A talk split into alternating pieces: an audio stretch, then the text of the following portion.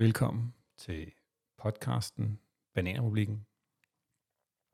I øh, dagens afsnit, der skal vi øh, se på, hvem der har lyst til at modtage en øh, forretning med øh, 50 millioner kroner i potentiel omsætning. Og det har faktisk været rigtig svært at finde nogen, der her i Danmark, advokater, der havde lyst til at overtage sådan en forretning. Og hvordan kan det så være? Og hvad er det egentlig, der ligger til grund for det? Jamen det er jo sådan, at øh, jeg har fået frataget min bestilling midlertidigt. Og jeg har min advokatforretning, der hedder Danish Tax Chambers, som øh, har en masse kunder, klienter, øh, hvor der er aftaler om øh, forskellige sager, jeg fører, øh, forskellige honorarer. Og hvis man tæller lidt, lidt sammen, så kan man se med de aftaler, der er, så er der, hvis jeg bare holder næsen i sporet og er øh, så dygtig, som jeg plejer at være, så øh, kan jeg inden for få år øh, skrive regninger på mere end 50 millioner kroner. Og det er jo alligevel en pæn slat. Problemet er, at en stor del af min forretning består i at føre sager ved domstolene. Og der er to ting, man ikke må, når man ikke er advokat. Og jeg er midlertidig er jo ikke advokat her de næste uger. Øhm, og den ene ting er, at man ikke må repræsentere, repræsentere nogen ved domstolen. Og hvis man ikke må repræsentere nogen i domstolen, så kan man heller ikke skrive de her store regninger, som jeg lige har øh, fortalt. Der er imidlertid en, en øh, meget simpel måde, at jeg kan fortsætte med at repræsentere øh, mine klienter ved domstolene. Og det er, at jeg bliver ansat som det, man kalder advokatfuldmægtig hos en advokat. Det er sådan, at før man bliver advokat, så skal man, i hvert fald den helt klassiske vej, det er, at man er ansat tre år i et advokatfirma med den titel, der hedder advokatfuldmægtig. Man er så autoriseret under en advokat i tre år, og meningen er, at den advokat, man er autoriseret under, skal lære en, hvordan man er advokat, hvad man gør, hvad man ikke må, hvordan det fungerer, og hvordan retssager fungerer faktisk. Og det er sådan, at advokatfuldmægtige, de må ikke helt det samme som advokater, men de må en del ting. Advokatfuldmægtige, de må gerne møde i byretten, og de har mulighed for at få det, der hedder en øh, øh, øh tilladelse til møde for landsretten, hvor de så også kan møde i landsretten. Så advokatfuldmægtige kan faktisk både møde i byret og i landsret, med landsretten med den her tilladelse, som gives, gives for som udgangspunkt to år, men kan forlænges med et år, så tre år. De kan ikke møde i højesteret, men altså de to andre domstole. Og alle sager i Danmark starter i byretten. Og så er der meget, meget, meget få sager, der starter i landsretten, og der er ingen, der starter i højesteret. Så de fleste sager er egentlig, ligger bare, kan man sige, enten i byret eller landsret. Så hvis man er advokatfuldmægtig, så kan man føre øh, stort set alle sager som advokatfuldmægtig. I hvert fald i, i tre år. Så, og det eneste, det kræver at være advokatfuldmægtig, det er, at man har en øh, juridisk uddannelse, og man så er autoriseret under en advokat. Så det er ret simpelt. Så selv hvis man ikke er advokat og fået frataget sin bestilling, så kan man altså godt være advokatfuldmægtig. Så I kan godt høre, at hvis jeg bare var advokatfuldmægtig, i stedet for advokat, hvor jeg midlertidigt ikke er advokat, jamen så kan jeg føre alle de her sager for mine klienter, som man kalder det, både i byretten og i landsretten uden problemer. Og det er faktisk en løsning, som der er øh, nogen, der øh, anvender og har anvendt. Så det er ligesom en accepteret løsning, når man øh, mister øh, sin bestilling.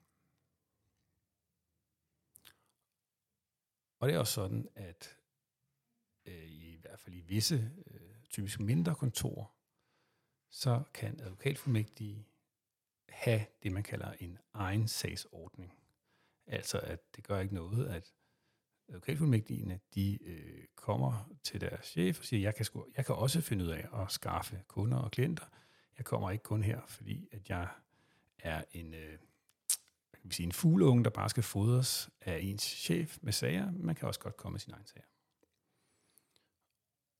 Og hvis jeg nu skulle være advokatfuldmægtig, så kunne man jo sige, at jeg var nok en meget kvalificeret advokatfuldmægtig, fordi jeg kommer med rigtig mange sager, øh, og rigtig gode sager, og sager, man kan tjene rigtig mange penge på, som sagt, mere end 50 millioner kroner.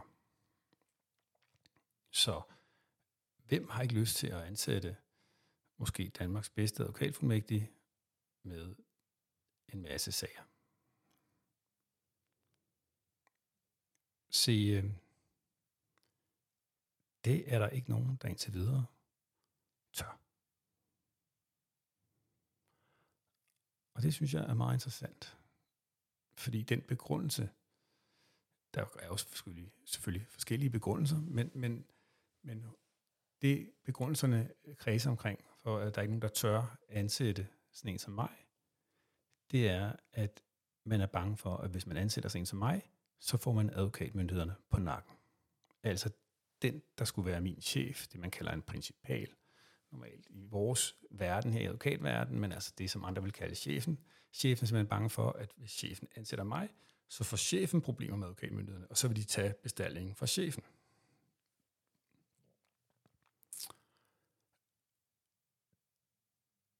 Den tankegang, den viser jo, at vi har et system i Danmark, hvor at advokaterne er bange for advokatnævnet. De er bange for repræsalier, de er bange for repression. Og øh, det er faktisk et problem i forhold til de internationale advokatregler. Fordi det er sådan, at advokater, vi skal være uafhængige. Og det skal vi ikke, fordi vi skal kunne gå rundt og gøre, hvad vi har lyst til, øh, uden konsekvenser.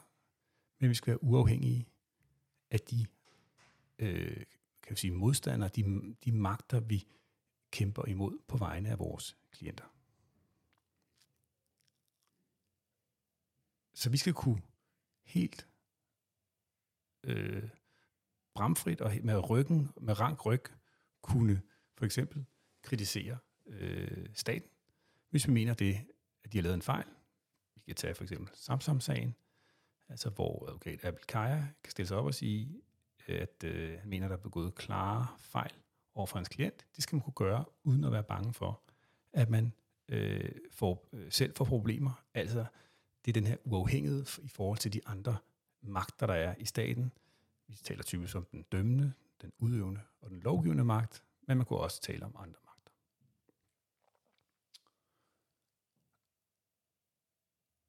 Og det er sindssygt vigtigt, at advokater er uafhængige af de andre magter, at de andre magter ikke kan bestemme, og advokaterne ikke tage deres levebrød, som øh, nogen i udlandet vil sige, ikke komme med et berufsverbot.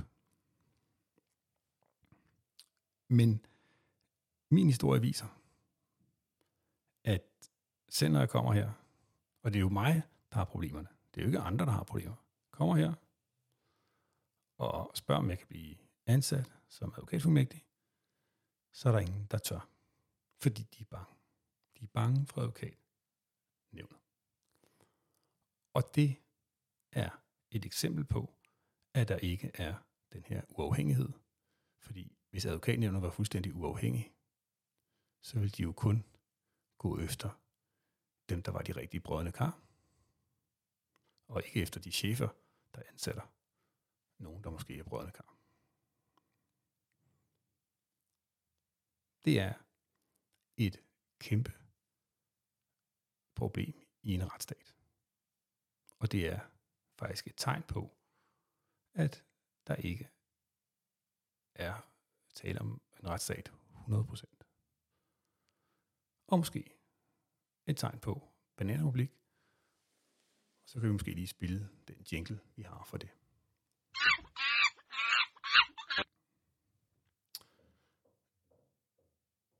Spørgsmålet er, om jeg er Danmarks dårligste advokat, for der er ingen, der vil ansætte mig, selvom jeg kommer med 50 millioner kroner. Eller om jeg er Danmarks modigste advokat. Uanset hvad, vil jeg gerne give et tilbud til alle advokater i hele Danmark, som har møderet for højesteret. Hvis de tør, så må de gerne ansætte mig som fuldmægtig, og jeg kommer med her med min portefølje, hvor der som sagt er mulighed for at sende regninger for mere end 50 millioner kroner. Blot de ansætter mig som fuldmægtig. Og som sagt, så skal advokaterne have møderet for højesteret, fordi jeg har nogle sager, som er i højesteret, og øh, dem skal min chef så kunne føre øh, og videreføre dem. Og resten af sagerne vil jeg selvfølgelig gerne tage mig af, fordi jeg må gerne møde i byretten og landsretten, når jeg er advokatfuldmægtig. Så det her tilbud kan vi jo se, om der er nogen, der takker ja til, og hvis der er nogen, der takker ja til det, så har jeg jo lige øh, illustreret, at jeg ikke er Danmarks mest modige advokat, for der er faktisk nogen, der godt tør.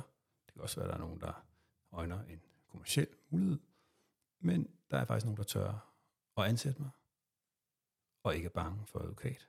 Nævnet. Men det må vi så se, om der er nogen, der tør, øh, når jeg nu har givet det her tilbud, som vi kan lade stå, indtil at vi laver næste podcast.